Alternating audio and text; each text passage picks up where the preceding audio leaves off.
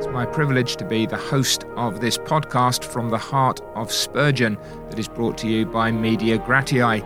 You can find more of their material at mediagratiae.org, and if you go there and go to slash podcasts, you'll find links to this and other podcasts and be able to sign up for a weekly newsletter directing you to our featured sermon.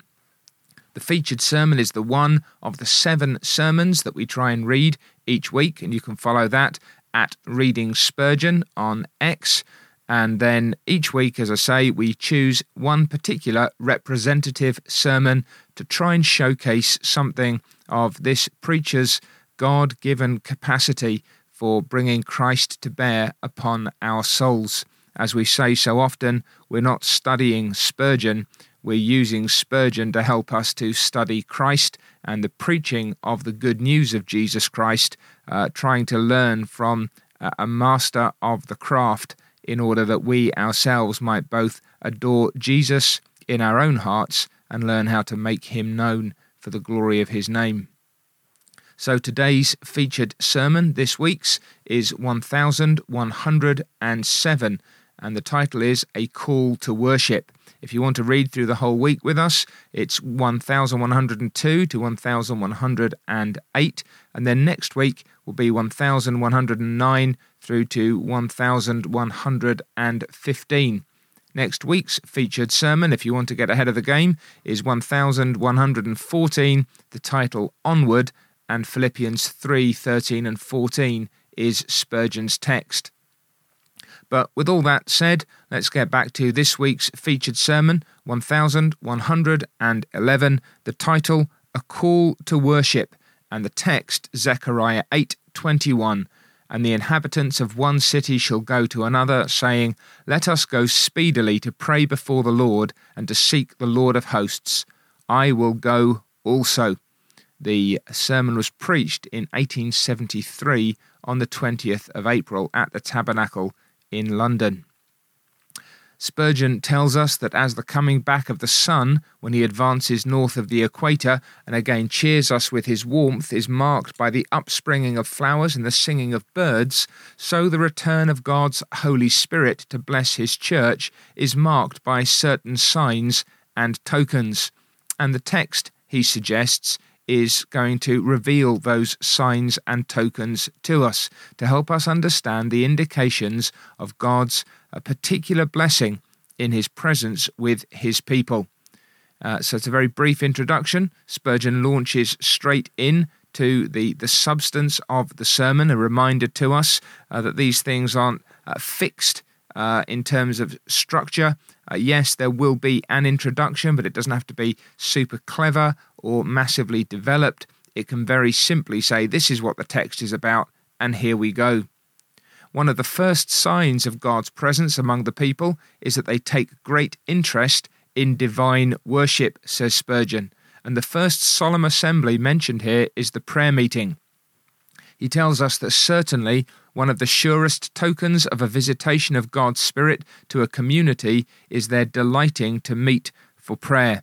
And the prayer meetings at Spurgeon's tabernacle were typically marked uh, not just by uh, numbers in attendance, but by fervency in intercession. Now, there's a, a suggestion that many have made that there was a, a so called engine room, uh, that there was a place where the people were always praying there in the building. Uh, I'm assured by uh, the present occupants that, that that was not the case. Uh, it's a nice idea, uh, but it isn't entirely uh, accurate. Nevertheless, it is true to say that prayer sustained the effort that was made and the blessing that was obtained by the grace of God. So Spurgeon says it's no statement of mine, suggested by unreasonable un- zeal, but it is the result of long continued observation when I assert that the condition of a church may be very accurately gauged by its prayer meetings. If the spirit of prayer be not with the people, the minister may preach like an angel, but he cannot expect success. If there be not the spirit of prayer in a church, there may be wealth, there may be talent, there may be a measure of effort, there may be an extensive machinery, but the Lord is not there. It is as sure evidence of the presence of God that men pray as the rising of the thermometer is an evidence of the increase of the temperature.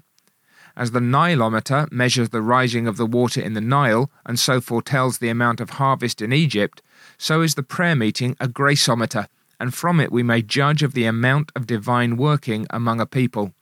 If God be near a church, it must pray, and if he be not there, one of the first tokens of his absence will be slothfulness in prayer. And I think it's important for us to note that that's not simply uh, the ability of the elders of a particular congregation to make everybody come to the prayer meeting. It's not simply a physical presence, but it's spiritual engagement. And where there is spiritual engagement, there will be physical presence wherever that is possible. So, uh, this is not something uh, that is humanly bullied or uh, promoted by some clever means. This is an appetite for the blessing of God that reveals itself in a calling upon His name. Spurgeon emphasizes that believers in a right state of heart value the prosperity of the church, and, seeing that it can only be promoted by God's own hand, they cry mightily unto the Lord of hosts to stretch out his hand of mercy and to be favourable to his church and cause. Church members who never pray for the good of the church have no love for it. If they do not plead for sinners, have they, they have no love for the Saviour. And how can they be truly converted persons? Spurgeon's really pushing this. Such as habitually forsake the assembling of themselves together for prayer may well suspect the genuine character of their piety. I'm not, of course, alluding to those who are debarred by circumstances, but I allude to those who, from frivolous excuses, absent themselves from the praying assemblies. So, nice pastoral reminder, bit of balance there. Yes, there are some people who are going to be providentially hindered, uh, but Spurgeon says, I'm not talking about them, I'm talking about the people who make excuses and just don't bother. How then dwells the love of God in those who don't bother? Are they not dead branches of the vine? May they not expect to be taken away before long? He asks. Then he goes on, same theme. Earnest meetings for prayer, indeed, not only prove our sense of need and our desire for spiritual blessings, but they manifest most practically our faith in the living God and our belief that He hears prayer. For men will not continue in supplication if they do not believe that God hears them. Sensible men would soon cease their prayers if they were not convinced that there is an ear which hears their petitions. So, emphasizing now the, the, the spirituality of a people who are praying, the, the indication of God working in their midst. It's an ill token to any community of Christians when prayer is at a low ebb, for it is clear evidence that they do not know their own need. They are not anxious about spiritual things, neither do they believe that God will enrich them in answer to their petitions. So he says, and, and here's the directness of the preacher, here's the forthrightness. I shall put it to the conscience of each one of you to say whether you are as prayerful as you should be. Did you ever hear of a church member who had not attended a prayer meeting for a month? Can you imagine asking that question in some congregations today? Do you know of church members who never assemble with the brothers so much as once in a quarter of a year? Do you know of any who have not been to the prayer meeting in this place for the last six months? Do you know such? I will not say I know any such. I will do no more than hint that such people may exist. But if you know them, you will give them my Christian love and say that nothing depresses the pastor's spirit like the absence of church members from the public assemblies of prayer, and that if anything could make him strong in the Lord and give him courage to go forward in the Lord's work, it would be if all of you were to make the prayer meeting your special delight. I shall be satisfied when I see our prayer meetings as crowded as the services for preaching, and it strikes me if ever we be fully baptized into God's Spirit, we shall arrive at that point. A vastly larger amount of prayer ought to be among us than at present, and if the Lord visits us graciously, there's the thrust of the sermon, he will set us praying without ceasing. So, the prayer meeting one of the key indicators of whether or not a church is, is stirred up on account of God's particular blessing to them in a particular season. The second kind of meeting that Spurgeon draws attention to is what he calls meetings for instruction. Translating the second sentence of his text in accordance with the Chaldee, let us seek the doctrine of Jehovah of hosts. The Lord's coming near to any people will be sure to excite in them a longing to hear the word. God sends impulses of inquiry over men's minds, and suddenly places of worship become crowded which were half empty before. Preachers also who were cold and dead become quickened and speak with earnestness and life. Here then is an indication of God's favour. It's a token for good when people press to hear the word. I think we have in measure the first token, a love for prayer, but we want it far more. As for the second token, namely an earnest love for listening to the word of God, we have that in abundance. See ye not how the crowds rush in like a mighty torrent as soon as the doors are open to them? So he puts the two together and says it seems that both these forms of meeting were loved by the people because they sought salvation therein, or as the margin has it, they entreated the face of the Lord. And so, when prayer meetings and preaching meetings shall be attended with this end and object, that we may get near to God and that we may glorify God, there shall be happy days indeed for us. Our fathers loved to meet for prayer, says the preacher, and to hear the preaching of the truth. And when they came together, it was with an intensely earnest desire to obtain the divine blessing. To get this, they risked life and liberty, meeting even when fine and imprisonment, or perhaps the gallows, might be their reward. Oh, to see the like earnestness, the same earnestness among ourselves as to the means of grace. May the Lord Jesus send it to us by the working of His Holy Spirit.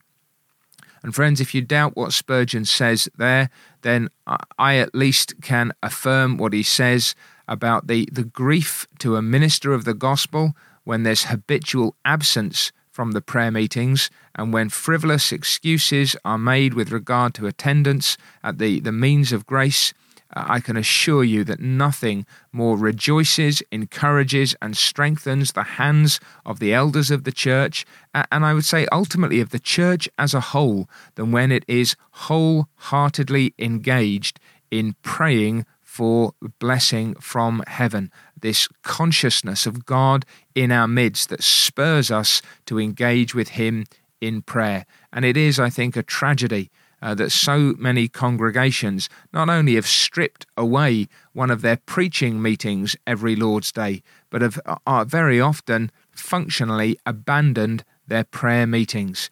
It's good for us to spend a season uh, dedicated to pleading with God for His favour out of a consciousness that he is ready to bless. So Spurgeon moves on now to the second sign of God's visiting a people in mercy is that they stir each other up to attend upon the means of grace. For the inhabitants of one city shall go to another, saying, Let us go speedily to pray before the Lord. That is to say, they did not merely ask one another to go if they casually met. They did not bring in the subject accidentally if they could do so readily in common conversation. But the inhabitants of one city went to another on purpose to exhort them. They made a journey about it The point is, they, they invested some time and some energy in sorting these things out. They had such a desire that great numbers might come together to worship the Most High that they took much trouble to invite their neighbours. God will be with us indeed if each one of us shall be anxious to bring others to Jesus, and to that end shall try to bring them to hearken, to listen to the Word of God. So it's interesting here. Uh, Spurgeon's kind of tipping back and forth over the point uh, of whether or not these are marks that God is present or they are ways to pursue the presence of God. I think the emphasis is on the first, uh, but he keeps pushing a little bit back toward the other.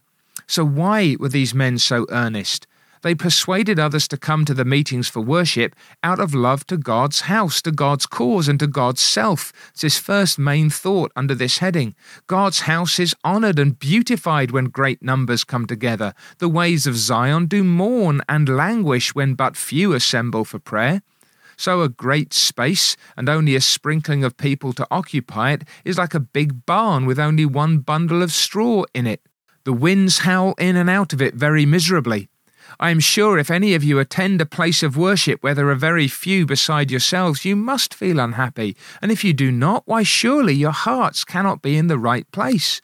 Warm hearts are not easily kept alive among empty pews. A coal must be very lively to burn alone, but many glowing coals laid together help to keep each other alight.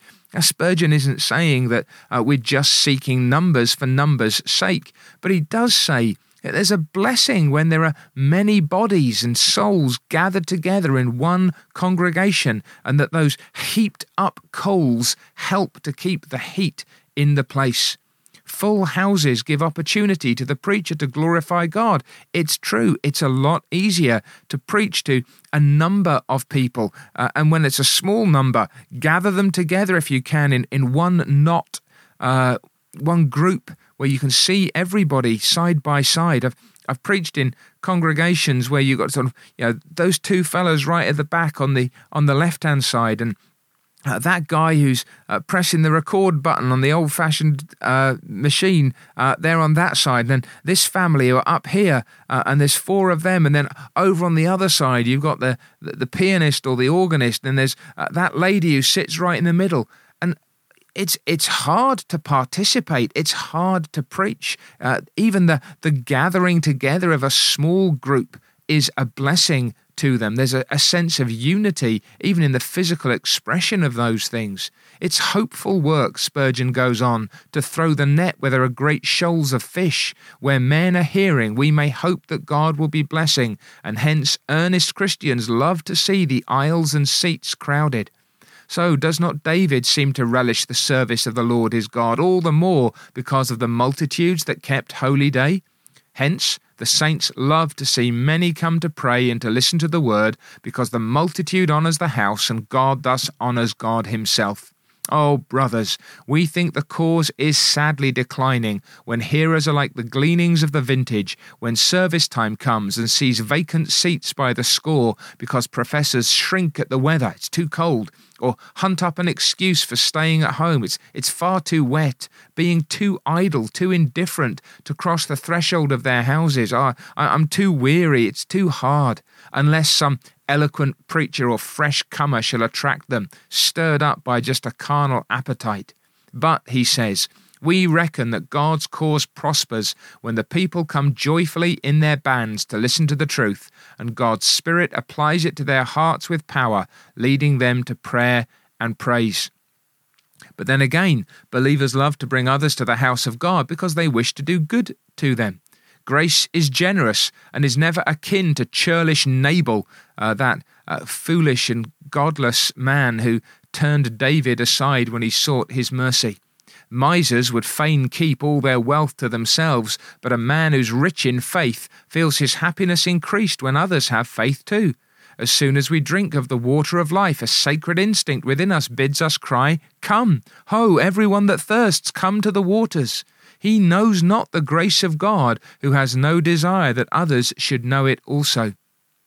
Thou wilt assuredly long for the souls of others if God has saved thy soul, says Spurgeon. Natural humanity, let alone our alliance to the divine nature, leads us to bid others come to Christ. And then there's a third reason. The love of company in the Christian makes him invite his neighbours to gospel worship. Believers are like sheep in this, among other things, namely that they are gregarious, they're, they're outgoing, they enjoy company. A man who loves to keep his religion to himself must surely be a stranger to the religion of Christ. Communion is one of the sweetest joys of the Spirit.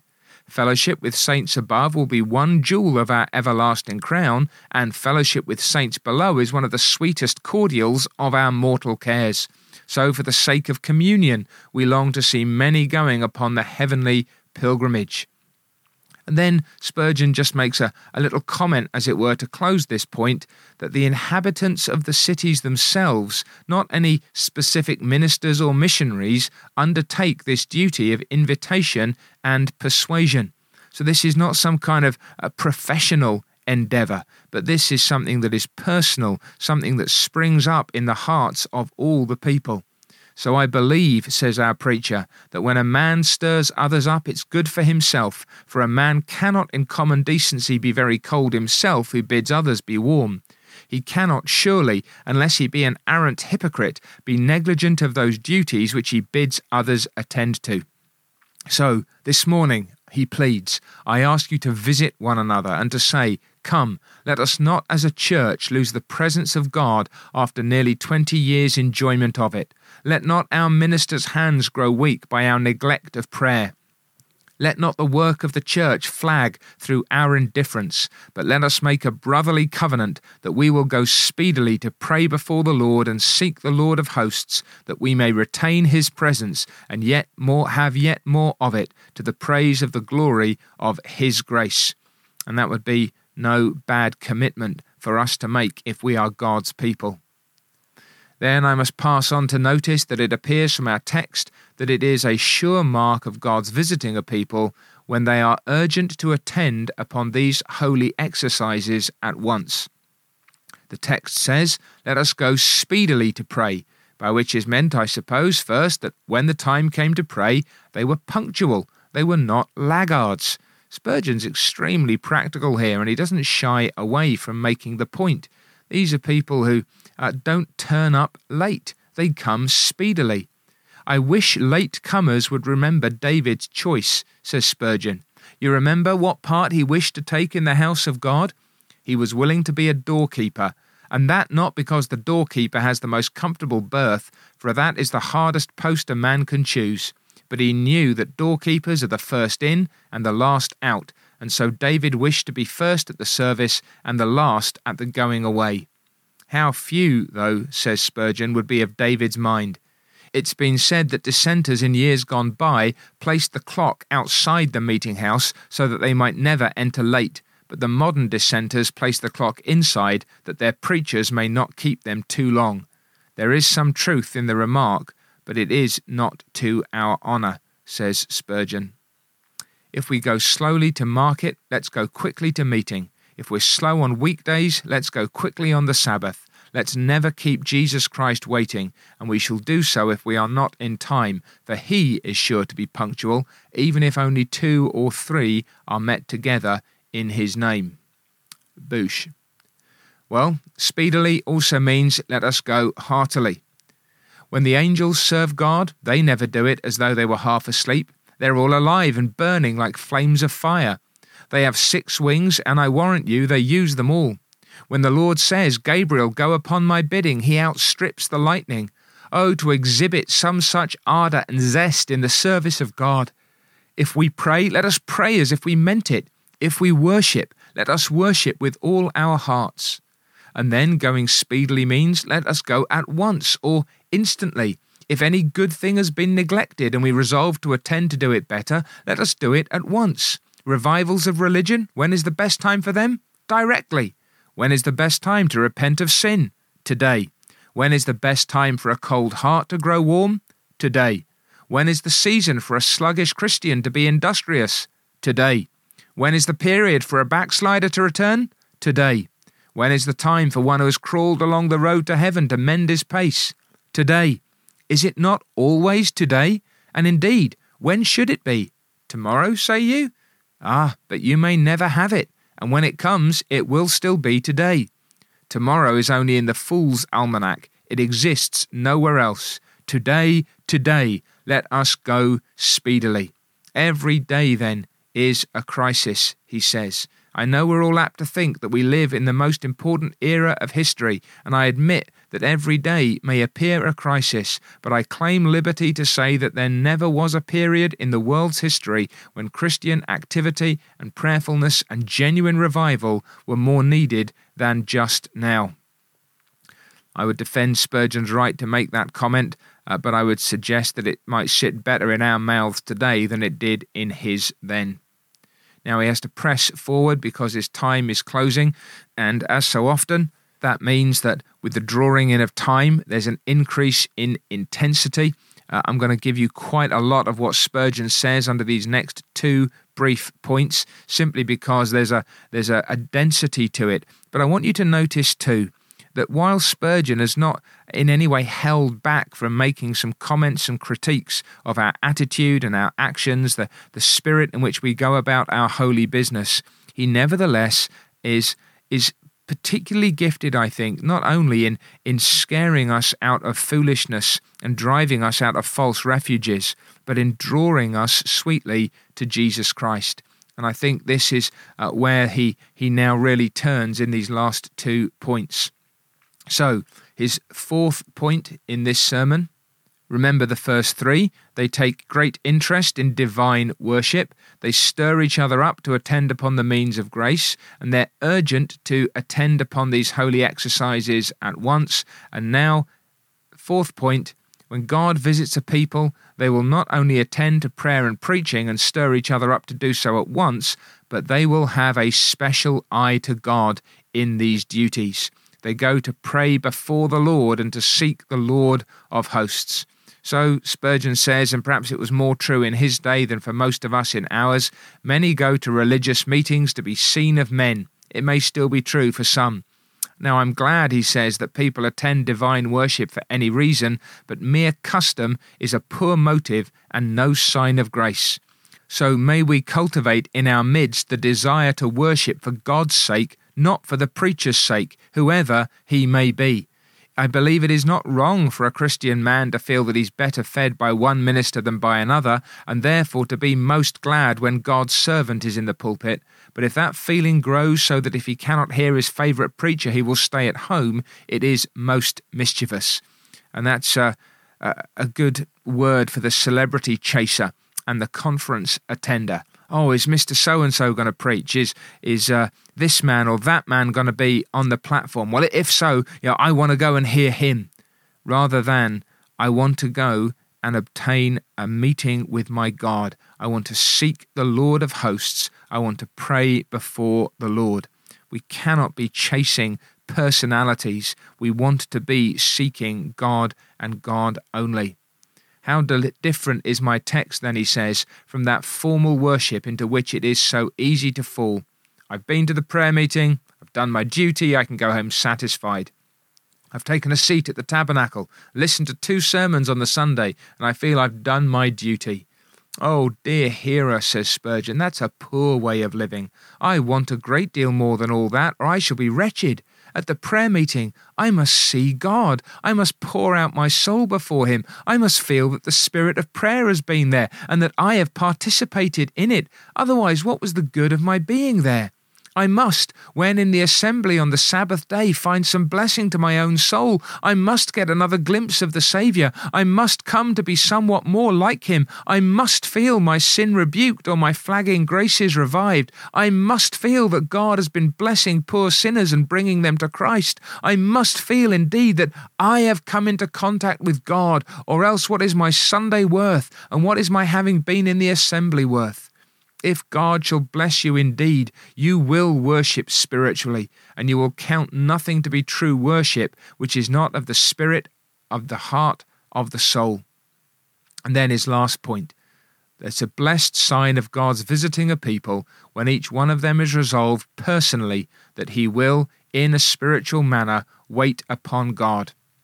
Let me just close here with Spurgeon's uh, last few paragraphs, last two paragraphs. And then, as I say, do join us again next week for a sermon entitled Onward, uh, Sermon 1114. But let me leave you with this Spurgeon's closing exhortation, and may it stir our hearts to seek the Lord God for ourselves. Notice the last four words I will go also. Let us go speedily to pray before the Lord and to seek the Lord of hosts. I will go also. That is the point. I will go also.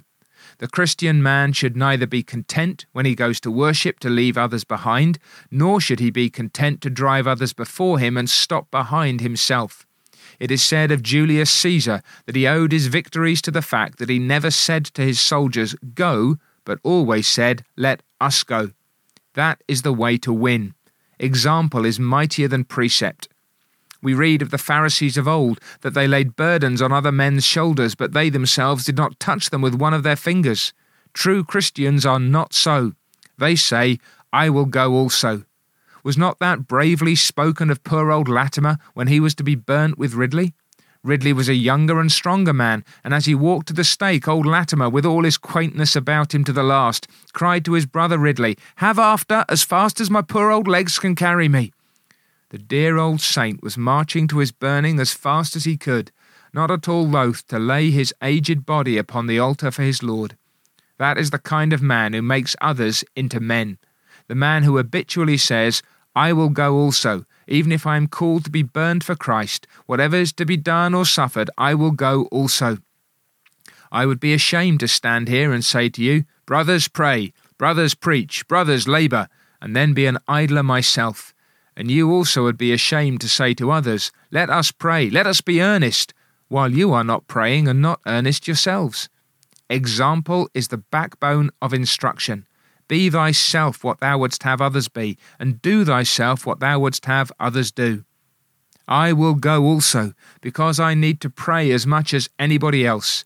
I will go to hear the word, for I need to hear it as well as others. I will go and wait upon God, for I need to see his face. I will cry to him for a blessing, for I want a blessing. I will confess my sin before him, for I am full of it. I will ask mercy through the precious blood of Jesus, for I must have it or perish. I will go also. If nobody else will go, I will go, and if all the rest go, I will go also. I do not want to pledge any of you this morning. I shall not, therefore, ask you to hold up your hands, but I should like to put it very personally to all the members of this church. We have enjoyed the presence and blessing of God for many years in a very remarkable manner, and it is not taken from us. But I am jealous. I believe it is a godly jealousy and not unbelief, lest there should be among us a slackness in prayer and a want of zeal for the glory of God, and a neglecting of the souls of our neighbours, and a ceasing to believe to the full in our mission and in the call of God to be each one of us in this world as Christ was, saviours of others my brethren, knit together as we are in church fellowship, and bound by common cords to one blessed Master, let each one say within himself, I will go also.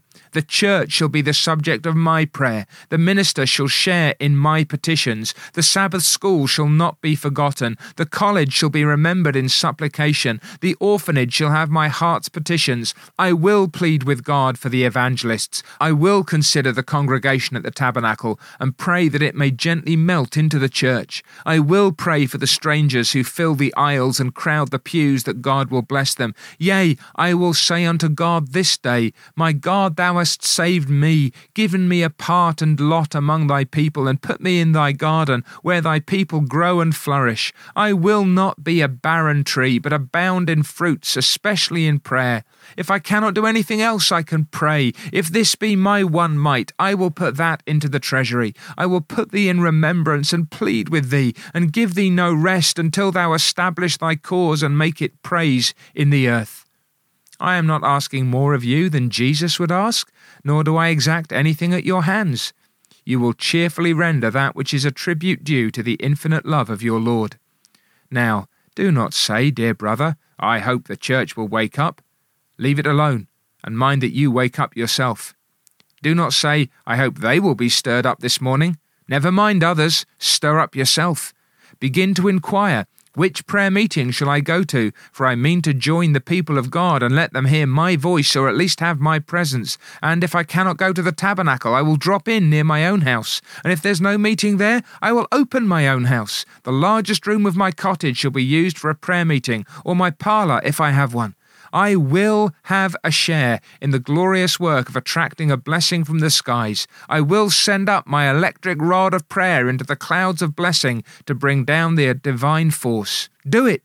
Do it! Let each one say, I will go also. May God bless this word to his people, and I am sure it will result in benediction to sinners. For remember, you ungodly ones, that all this noise is about you. What we want the blessing of God for is that you may be saved. We cannot bear that you should remain as you are, unconverted, and I am asking God's people to pray specially with an eye to your salvation. Shall we think about your souls, and will you not think about them yourselves?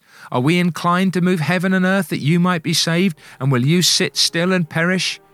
May the Lord awaken you to say, If others are going to pray unto the Lord and seek his face, I will go also. And the Lord bless you for Jesus' sake. Amen.